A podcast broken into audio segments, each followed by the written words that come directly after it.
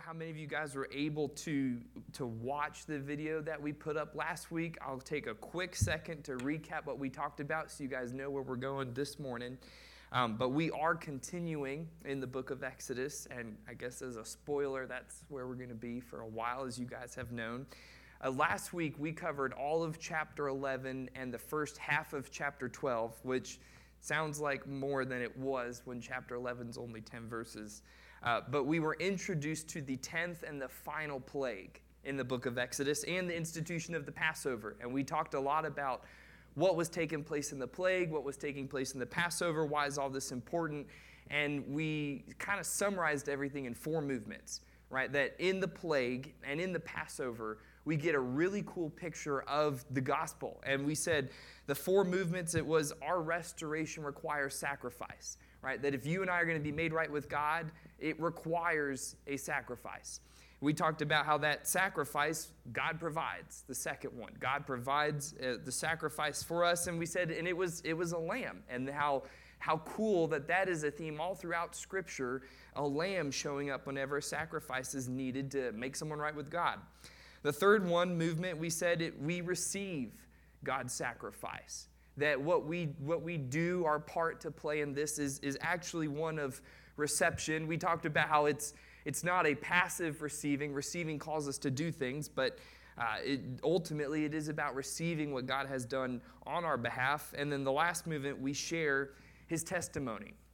And we ended, I ended the video talking a little bit about where we're going to be going in the next several months. Uh, talked about what our leadership team has been praying about and going through some of our ideas and things that fit from our vision, kind of fit from Exodus as to where we're going.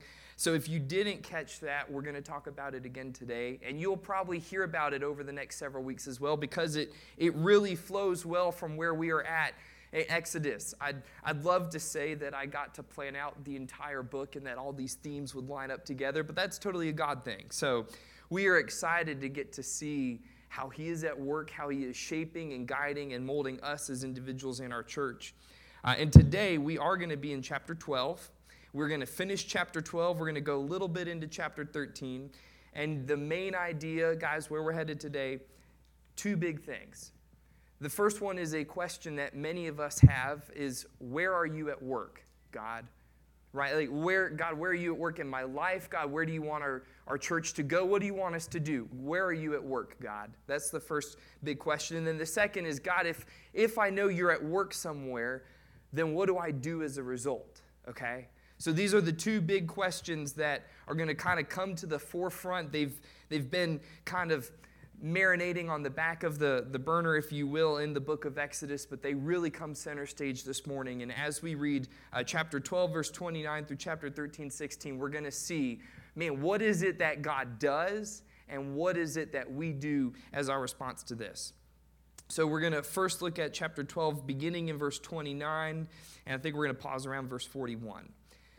It says, At midnight, the Lord struck down all the firstborn in the land of Egypt, from the firstborn of Pharaoh who sat on his throne, to the firstborn of the captive who was in the dungeon, and all the firstborn of the livestock. And Pharaoh rose up in the night, he and his servants, and all the Egyptians, and there was a great cry in Egypt, for there was not a house where someone was not dead. Then he summoned Moses and Aaron by night and said, Up, go out from among the people, both you and the people of Israel, and go Serve the Lord as you have said. Take your flocks and your herds as you have said, and be gone. And by the way, bless me also. The Egyptians were urgent with the people to send them out of the land in haste, for they said, We shall be dead. So the people took their dough before it was leavened, their kneading bowls being bound up in their cloaks on their shoulders. And the people of Israel had also done as Moses had told them, for they had asked the Egyptians for silver and gold jewelry and for clothing. And the Lord had given the people favor in the sight of the Egyptians, so that they let them have what they asked. Thus they plundered the Egyptians. And the people of Israel journeyed from Ramses to Succoth, about 600,000 men on foot, besides the women and children. A mixed multitude also went up with them, and very much livestock, both herds and flocks. And they baked unleavened cakes of the dough that they had brought out of Egypt, for it was not leavened, because they were thrust out of Egypt and could not wait, nor had they prepared any provisions for themselves. Now, the time that the people of Israel lived in Egypt was 430 years. At the end of 430 years, on that very day, all the hosts of the Lord went out from the land of Egypt.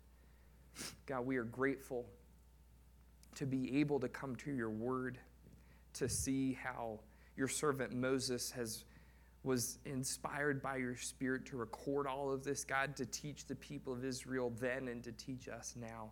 May we be able to understand what is taking place, God. What is it that you are doing, and what is it that we do as a result? It is in your holy name we pray. Amen. Guys, as we begin to dive center stage back into Exodus, the work that God does is coming to the forefront. And so, the, the answer to that first question, what is it that our God does? It's the first half of our main point this morning. God works to deliver and redeem his people. If, if you've ever wondered, what is God up to? What is God doing? What God does is he works to deliver and to redeem and he works these out in the lives of his people. Verses 29 through 32, if you look back down at your Bibles, you see that God carries out the 10th plague and he strikes down all the firstborn people uh, and animals in Egypt. And if you guys remembered from the video, we talked about how when you see sacrifice, why the sacrifice was necessary in Exodus, we hear sacrifice and we think about like giving up something to do something for God, like giving up our time, our talent, our money to do something for God. And that's that's not a wrong idea about sacrifice, but when when God institutes sacrifices in the Old Testament specifically, it's because of righteousness that a sacrifice is required for you and I to be made right with God. So we see that the sacrifice is carrying out so that God's people can be made right with Him. And, and you see this in verse 30, 31, when Pharaoh calls Moses and Aaron to, and he says, Fine, go. Now, that might not sound like Pharaoh understands what's going on, but as a result of the sacrifice that has been made, right? We saw the Passover for the Israelites, we see the plague hitting the Egyptians. God's people are free. Guys, for the first time in 430 years, God's people are free. And if you think back to, if, if you've been here for any weeks and you've heard us reading through Exodus, what has been one of the biggest promises that God over and over and over again has been telling his people? He says, I will deliver you, I will bring you out of your slavery. So you see right here, right at the beginning here, chapter 12, God is delivering his people. When our God is at work, he does works of deliverance, of bringing people out of their bondage to sin and bringing them into a new life with Him. He delivers. Our God delivers. But if, if that wasn't enough, there is another work that we see God doing.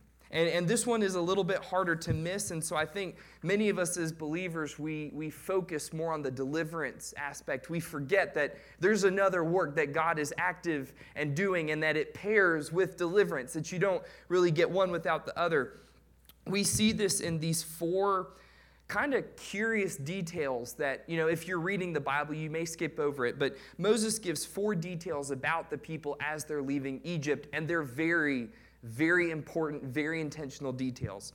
The first, this, this is all in verses 33 through 41. Moses tells us that the Israelites left without their leaven. Okay? That might not sound like that big a deal, but Moses includes it, verse 34 and 39. He puts it in there twice.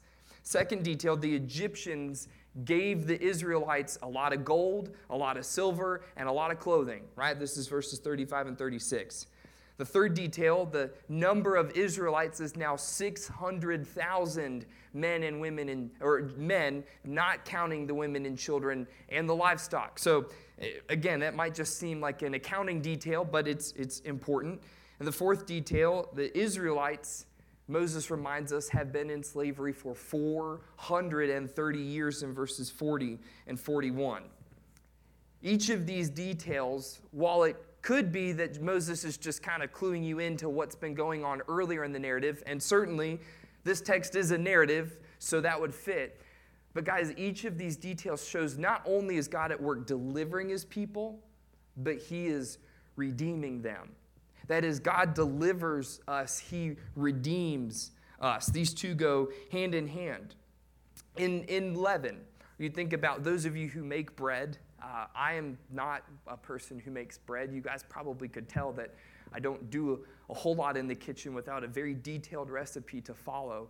Uh, but in leaven, it, when you make bread, leaven is the agent that, that kind of causes everything to happen, right? There's different types of leavening agents that cause different types of reactions, but that ingredient is what kind of sets everything off. And Jesus says in, in Matthew chapter 13, verse 33, he describes the kingdom of God like leaven being added to bread. Bread in the New Testament is, is often a symbol of life. So Jesus is saying when the kingdom of God comes, it, it is the catalyst that creates new life. He's alluding to himself being the one that can bring new life. Here, Israel is being sent out without their leaven. So, as they are leaving, they've been delivered, but they are leaving still needing something to bring them new life, still needing to be redeemed. In the jewelry and, and the clothes. Guys, one of, one of the clear horrors of, of slavery of any, any time period, but especially of the Israelites here, it's degrading. It, it, it dehumanizes, it devalues, it strips people. So here you see a picture of Egypt, the people that had been holding the Israelites captive, giving them the very things that they had been stripping away and withholding from them for 430 years. It is a picture of value and dignity being given back to life. So, as Moses is showing the people are leaving, he's showing there is a redemption that is taking place in the numbers. Numbers in, in the Old Testament, especially, are, are very key. They, they typically reveal a lot that's going on. We see that there are 600,000 men besides the women and children. If you go back to the end of Genesis, when Jacob and his family have moved into Egypt, the nation of Israel starts with just 12. 12 men with their women, their children, and their livestock. And yet, despite the fact that the people have been enslaved, they've been being beaten and whipped, we've seen that earlier that they've been being killed on, you know, wrongfully. They've, they've been oppressed for 430 years. They've gone from 12 men and their families to 600,000 men and their families. And why Moses would also put that detail in there is because it, we talked about this earlier in Exodus, but these numbers trace the covenant promise of redemption that starts all the way back in Genesis when God tells Abraham, I will make you into a great name and a great nation. You, you will have as many descendants as there are grains of sand. So when you see numbers being recorded to show how the people are growing, it's a clue that the Israelites and the, the, the Jews would have read this text and said, The covenant is there. That, that's the covenant at work. God is redeeming his people. It's another detail showing not only does God deliver, not only does he set free, but he brings new life. He is the new life. He delivers, he redeems. The last detail, guys, 430 years. We started this morning with a moment of prayer over uh, just different, whatever we needed prayer over because we've seen so many uh, uh, members of our family, our church family, and our personal family was sick, needing prayers for healing. Uh, we see our land very clearly needing healing. And, and, and at the end of a week, it can be very discouraging when you don't see prayers answered, right? It, it, it's very discouraging sometimes at the end of a day not to see prayers answered.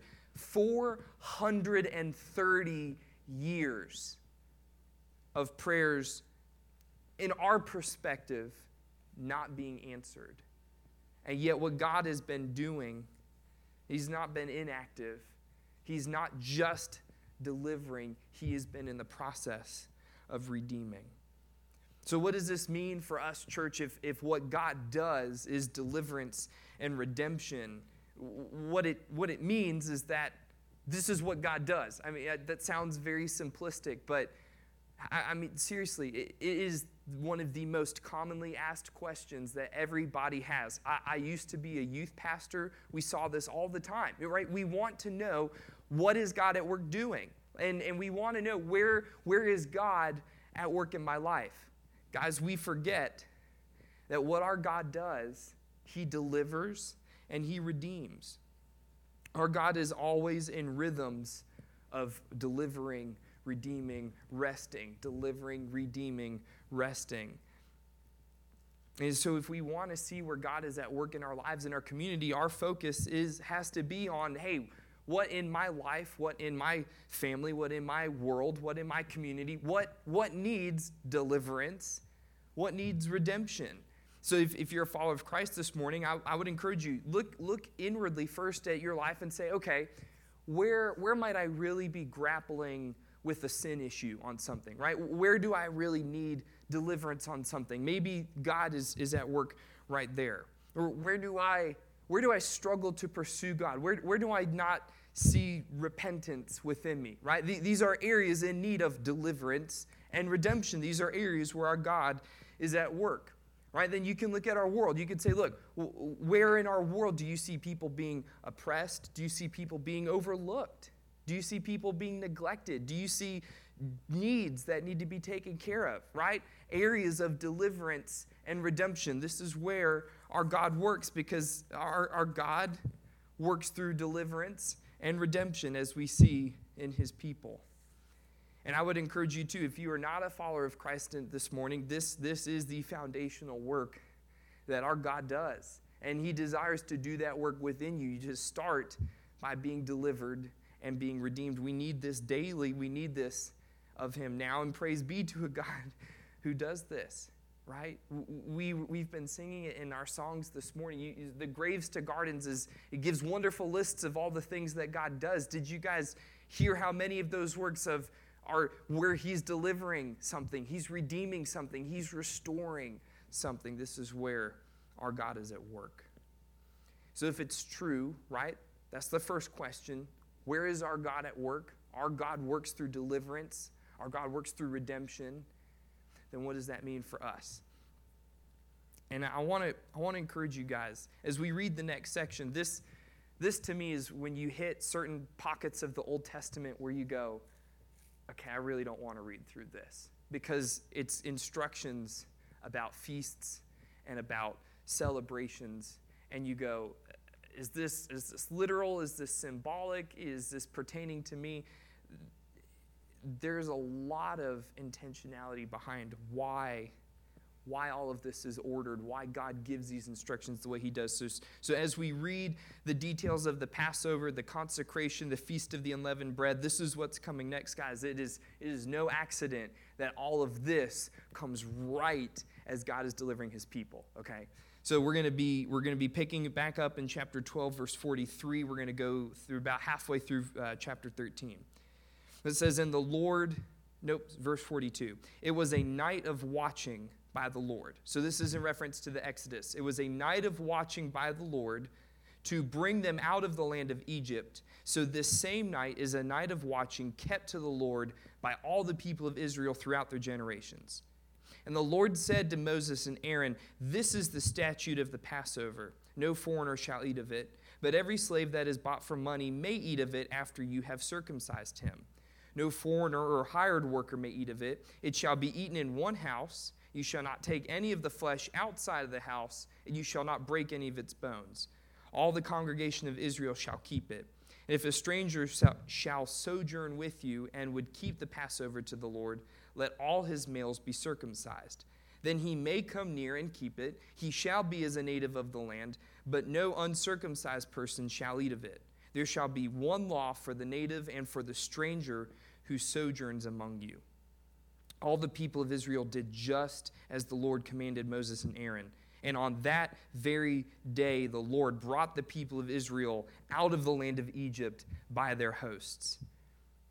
Right? So, as he's delivering them, where does God go next? The Lord said to Moses, Consecrate to me all the firstborn. Whatever is the first to open the womb among the people of Israel, both of man and of beast, is mine. Then Moses said to the people, Remember this day in which you came out from Egypt, out of the house of slavery. For by a strong hand the Lord brought you out from this place. No leavened bread shall be eaten. Today in the month of Abib you are going out. And when the Lord brings you into the land of the Canaanites, the Hittites, the Amorites, the Hivites, and the Jebusites, which he swore to your fathers to give you, a land flowing with milk and honey, you shall keep this service in this month. Seven days you shall eat unleavened bread, and on the seventh day there shall be a feast to the Lord. Unleavened bread shall be eaten for seven days. No leavened bread shall be seen with you, and no leaven shall be seen with you in all of your territory. No leaven anywhere.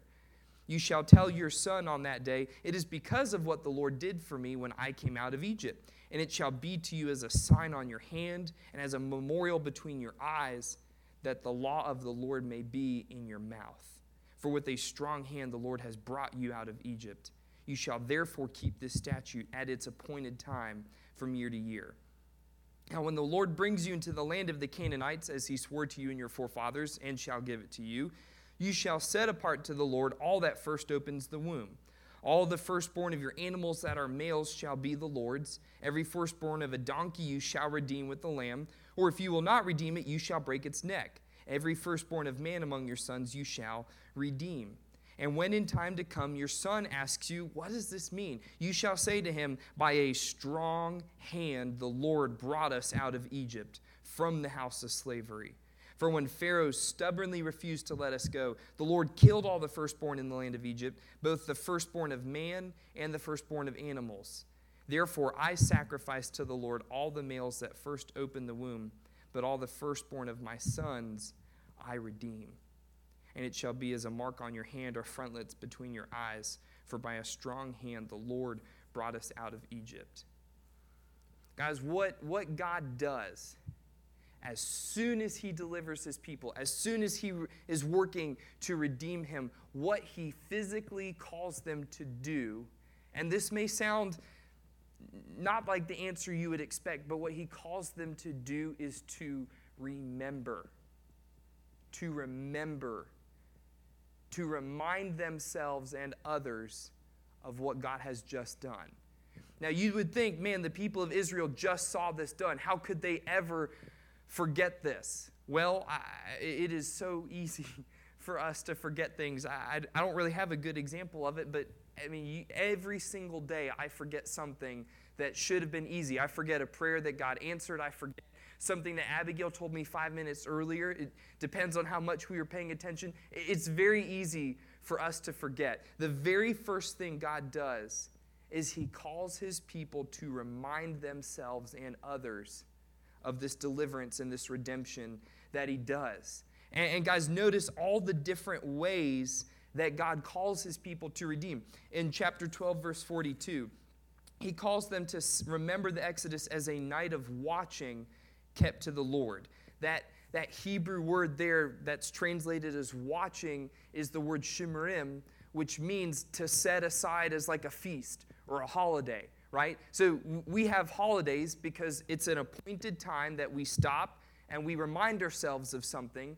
Uh, and, and, we celebrate it with people around us. This is what God is telling the people of Israel to do with the Exodus. He's calling them to stop and to remember who God is and what He has done for them in verses 43 through 51 as, as God is adding to the, uh, the instructions regarding the Passover, which I won't go into too much detail of. We talked about it a lot last week.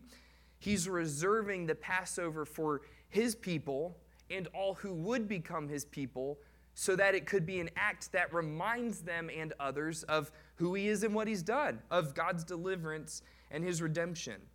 And then in chapter 13, God gives two new ways that they are to remind themselves of this work. So God is setting up all these different acts of remembrance for them to do. He sets up this, this feast of the unleavened bread, which is chapter 13, verses 2 through 10. He calls them to spend seven days eating nothing but this unleavened bread that was all they had to eat as a reminder of them that God is the one who redeems them. God is the one who brings new life. Seven days of eating this bread, and he calls them to do this because it in verse 9 as a sign on your hand right eating the bread very tangible they can hold it as a memorial between your eyes. It's something they could physically see. That the law of the Lord may be in your mouth. It was something they could eat, they could internalize. For with a strong hand the Lord has brought you out of Egypt. It was an act to remind them of his deliverance. And then you see in verse 8, they were supposed to teach that to their children. So they're reminding themselves, they're reminding others.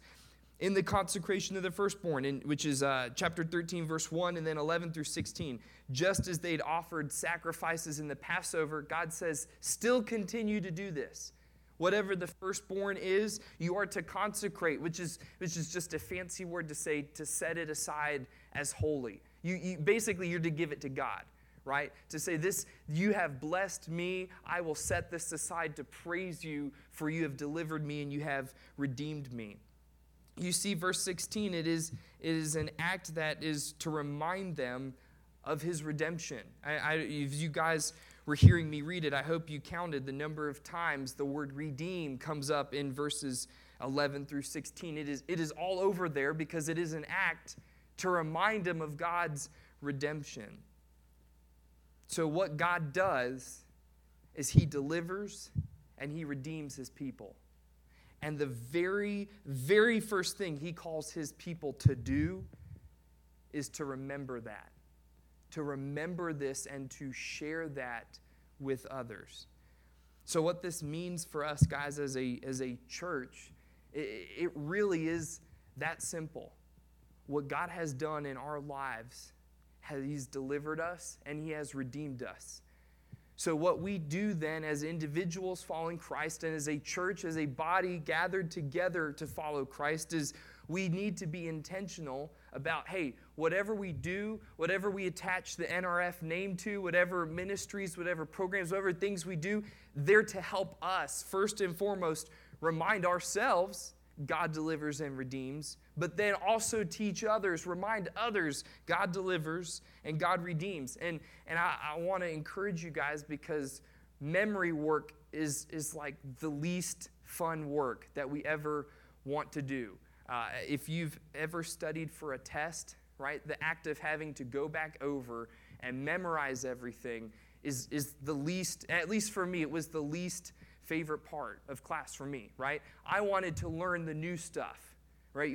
So much of our lives revolve around, but God, I want to know something new. I want to know, which honestly is, is what Charlie tells me all the time at the house. She says, Daddy, I want something new, something new. I, I don't want the same, same old, same old, right? The memory work is not the fun work, but it's what God has called us to do because in reminding ourselves, we learn how to remind others. And in reminding ourselves, we actually start to believe it. And we talk about growth sometimes as if it's attaining to the new and getting to something that we've never had before. And what God is calling his people to do first and foremost is you don't have to chase after that. You have to remember who I am and what we've done. Because if we are truly to bear his image, if we aren't reminding ourselves of who God is and what he's done, how do we know whose image to bear? We cannot bear the image of one. We cannot carry out the work of one we don't know, and we don't know what he does. So it, it, should, it should make sense to us that it's primary. What God has called us to do is to remind ourselves and remind others of his deliverance and his redemption. So we need to be intentional about this, both as individual believers, but also together as a church. And I'm going to close this morning, guys, by just kind of talking about some ways we can do both of this, okay? So, how we can do this as individuals and how we could do this as a church. As individuals, uh, and you know, surprised to hear this from your pastor, this is where spending time in the Word and spending time in prayer become clearly, vitally important in the life of the Christian, right? Yeah, of course, you, will, you would hear me say, okay, we need to pray more, we need to be in the Word more. But guys, if, if the primary work that God has given us to do is remind ourselves and remind others of His deliverance and His redemption, where do we have the written record of what God's deliverance and redemption look like?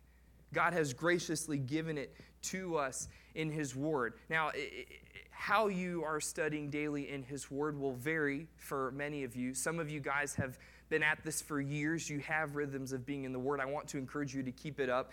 For those of you, if you've never had a rhythm of being in His Word daily, there it is, it is very easy to start small. There's apps you can download on your phones that you know, I have friends that say they, man, they send me a, a Bible verse every morning. And so I started by reading one verse every morning. It just got me thinking about the Word for the rest of the day. And at some point, I started to realize I want to know more than just one verse a day. And so then it went to two verses, and then went to five, and then they study more. So again, I'm not trying to tell you to go out and climb the whole mountain at once, but if we are never in the Word, then how can we be reminding ourselves of who God is and what He's done?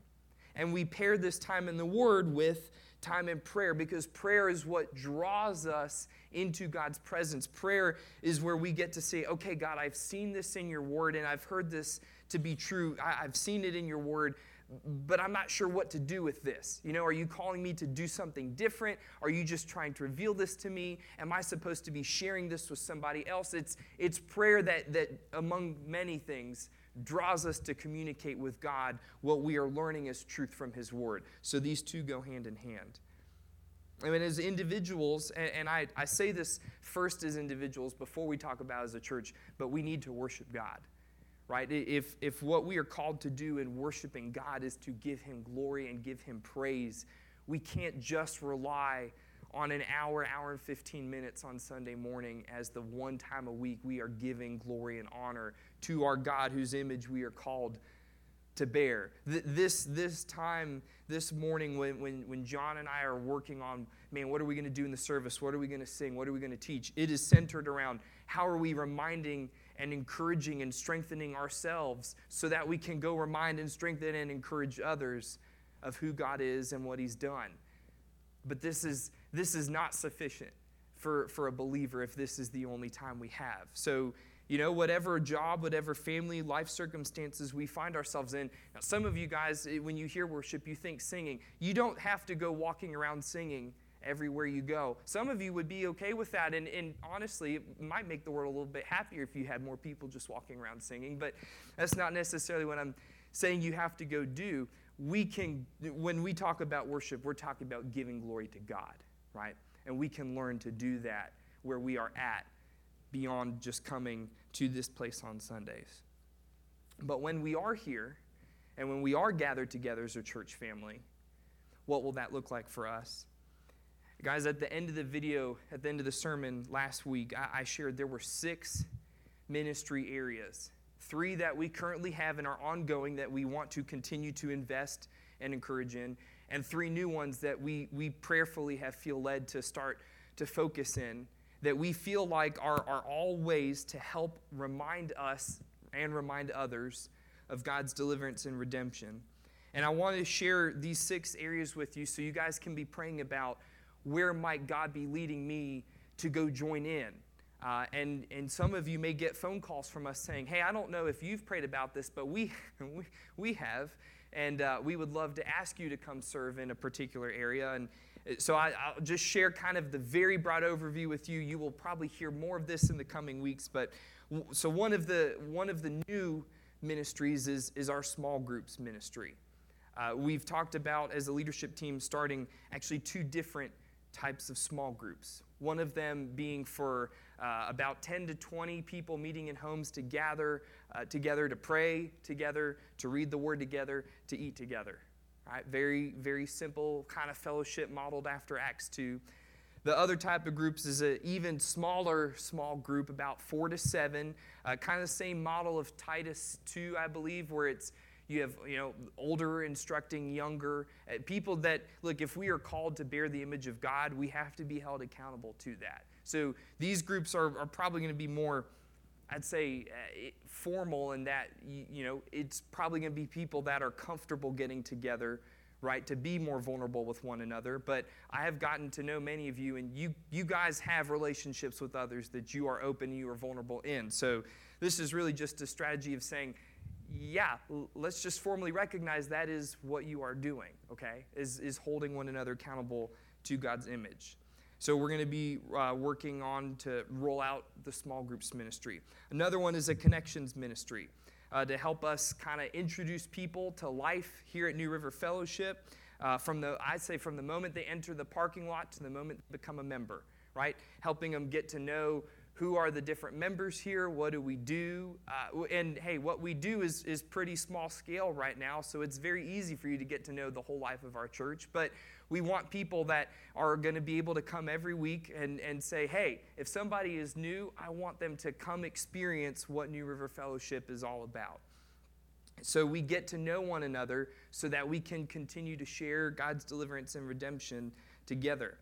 Uh, the third new one is, is a deacon ministry and this one's going to be a little bit different because you guys are, it, deacons is a, a, scriptural office of church leadership, uh, but it's a servant church leadership really geared towards congregational care. Uh, so, working with me to visit families, to reach out to members, things of that nature, because we need to continue to encourage and remind one another, especially when we're in difficult and vulnerable seasons of who God is and what He's done. So, that's the deacon ministry we would like to get up and running soon. And then the three current ones ongoing that we will continue to invest in are children's, our outreach, and our worship. Right? These are three things that ever since I've been here day one, this church has done extremely well. And I've, I've just seen that to be true. You, you guys have some very committed, very dedicated volunteers in each of those three areas. Uh, I am, I am I'm amazed and I am blessed at what Charlie learns when she comes back from being in the children's ministry because there are, there are men and women who want to share God's deliverance and redemption work with our children. So we want to continue to grow and invest in that ministry.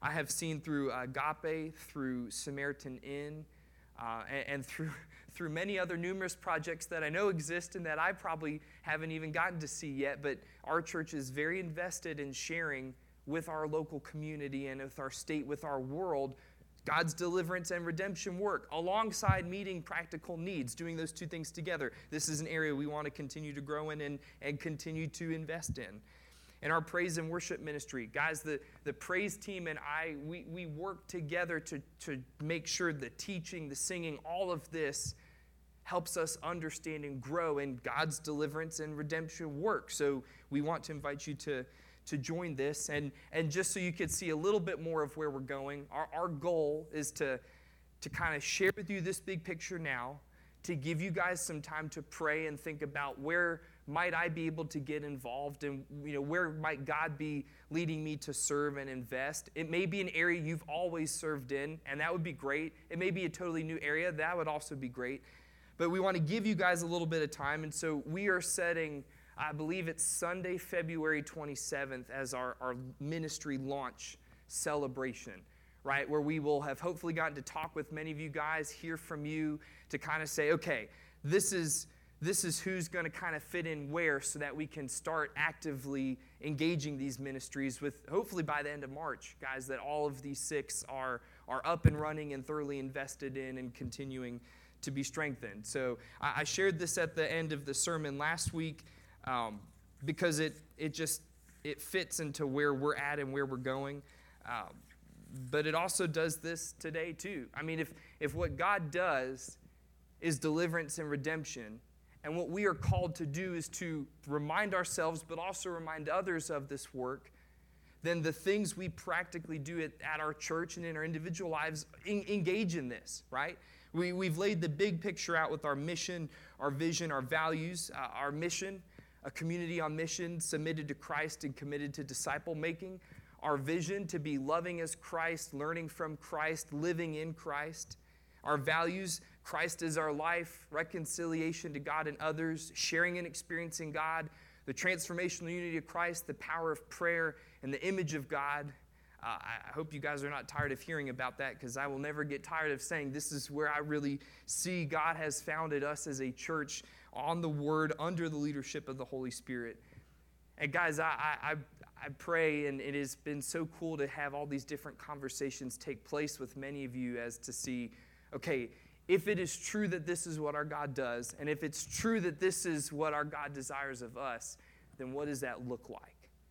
And we're, you know, I've, I like to lay out a big picture and then work with you guys to, to kind of flesh it out. So, you guys have heard the big picture. We're going to continue to flesh this out with you. And hopefully, on February 27th, guys, we will get to have a celebration of saying, we are ready to go and we are ready to run with this.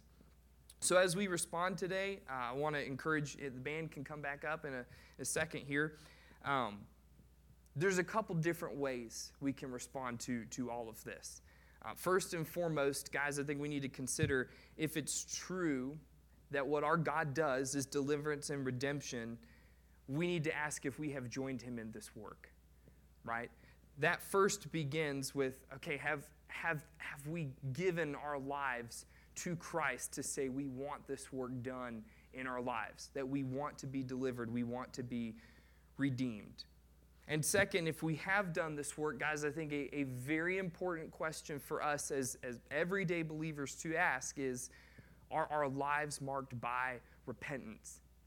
Right? If, if God does delivering and redeeming, that tells me that there's something about me that needs to be delivered and needs to be redeemed. And that begins with me giving my life to Christ, what we would call the fancy word justification but that is an ongoing daily work where every day the Holy Spirit is going to reveal to me something about my character, my nature that needs to be brought into the image of God, something that needs to be delivered and redeemed. We miss this work when we are unrepentant, right? When we just assume that what we are doing, what we're thinking, what we're going, all of it is fine. Okay, so where are, are, are our lives marked by repentance? I think that is a, a very appropriate question for us to ask. And lastly, if it's true that we are called to remind ourselves and others of this work, guys, I want to encourage you how are we engaged in this work? If I looked at what I did on a daily basis, let alone my involvement in the church, do I have any rhythms? Do I have any time in my day that I am reminding myself? Or that I even have a space where I could remind somebody else? about God's deliverance and God's redemption. And encourage you guys look, as you work to build those rhythms into your daily lives, that is what God desires, okay? It is a worthy work. As we pray, guys, I encourage you to pray with me a, a, a prayer that just kind of tries to make sense of all of this before Christ. And then uh, we are actually going to partake in one of the two very clear, clearly scripturally given ordinances uh, for us, the Lord's Supper, a act of reminding us of who God is and what He's done. So, uh, guys, pray pray with me this morning as we take communion in a second. Lord Jesus, if I love Thee, my soul shall seek Thee. But can I seek Thee unless my love to Thee is kept alive to this end? Do I love Thee because Thou art good and canst alone do me good? It is fitting thou shouldest not regard me, for I am vile and selfish. Yet I seek thee, and when I find thee, there is no wrath to devour me, but only sweet love. Thou dost stand as a rock between the scorching sun and my soul, and I live under the cool lee side as one elect. When my mind acts without thee, it spins nothing but deceit and delusion. When my affections act without thee, nothing is seen but dead works. Oh, how I need thee to abide in me. For I have no natural eyes to see thee, but I live by faith in one whose face to me is brighter than a thousand suns. When I see that all sin is in me, all shame belongs to me, let me know that all good is in thee, all glory is thine. Keep me from the error of thinking thou dost appear gloriously when some strange light fills my heart, as if that were the glorious activity of grace. But let me see that the truest revelation of thyself is when thou dost eclipse all my personal glory and all the honor, pleasure, and good of this world.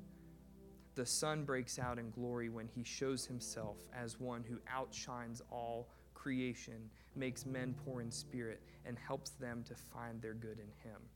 Grant that I may distrust myself to see my all in thee. May this be our prayer this morning, Lord. In your holy.